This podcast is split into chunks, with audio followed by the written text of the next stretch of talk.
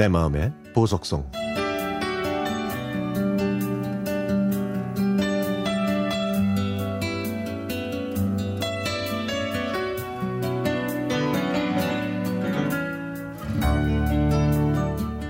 (1983년 8월) 저는 그날 아침에 늦잠을 잤습니다. 오전 6시에 제 자취방 문을 두드리는 소리에 일어난 겁니다. 저는 세수를 하는 둥 마는 둥 전날에 미리 챙겨놓은 가방을 들고 급히 교회 버스에 올랐습니다.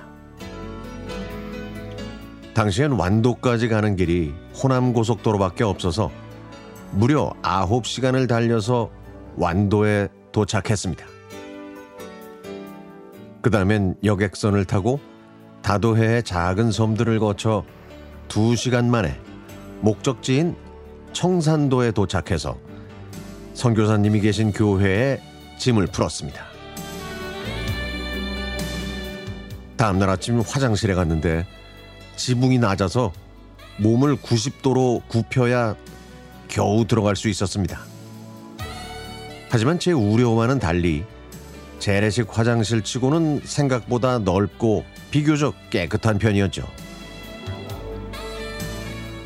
저는 다행이라고 생각하고 앉으려고 할 때 갑자기 아래에서 시커먼 돼지가 나타나서 입을 쭉 벌리더라고요. 그 돼지와 눈이 마주쳤던 저는 깜짝 놀라 소리를 치면서 뛰쳐나온 적도 있었습니다.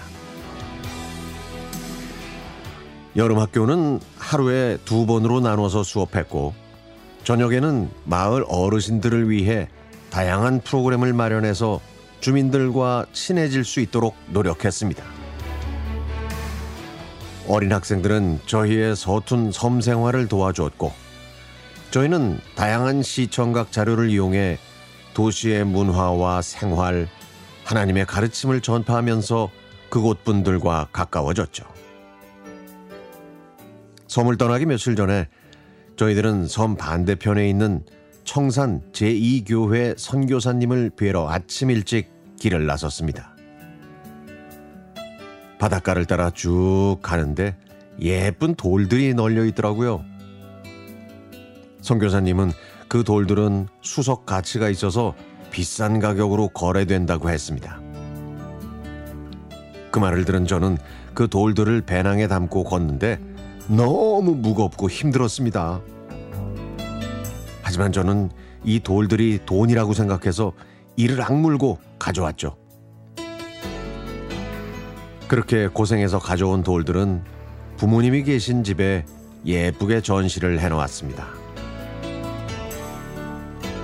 섬을 떠나는 날 아침 이장님은 저희에게 그동안 고생 많았다면서 자기 집에 와서 식사를 하라고 하셨습니다. 이장님은 저희를 위해서 흑돼지를 잡아 푸짐한 상을 차려주셨지만 저는 화장실에서 마주쳤던 그 돼지의 선한 눈이 생각나서 돼지고기를 전혀 먹지 못했습니다. 이 일을 계기로 저는 6년 동안 여러 곳을 다니면서 봉사 활동을 했네요. 시간이 흐른 어느 날 부모님이 사시는 집에 갔더니 제가 청산도에서 힘들게 가져온 예쁜 돌들이 안 보이는 거예요. 엄마, 제가 가져온 돌 어디 있어요?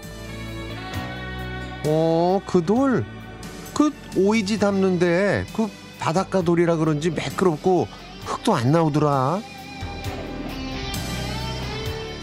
저는 그 말을 듣자마자 장독대로 뛰어가서 장독 뚜껑을 열었습니다. 그토록 예쁘고 아름다운 돌들은 어느새 소금물에 절여져서 빛바랜 돌이 되어 있었죠. 제 청산도 유물은 허무하게 그렇게 사라졌지만 저는 요즘도 예쁜 돌들을 보면 의욕이 넘치고 생기발랄했던 저의 젊은 시절을 생각한답니다.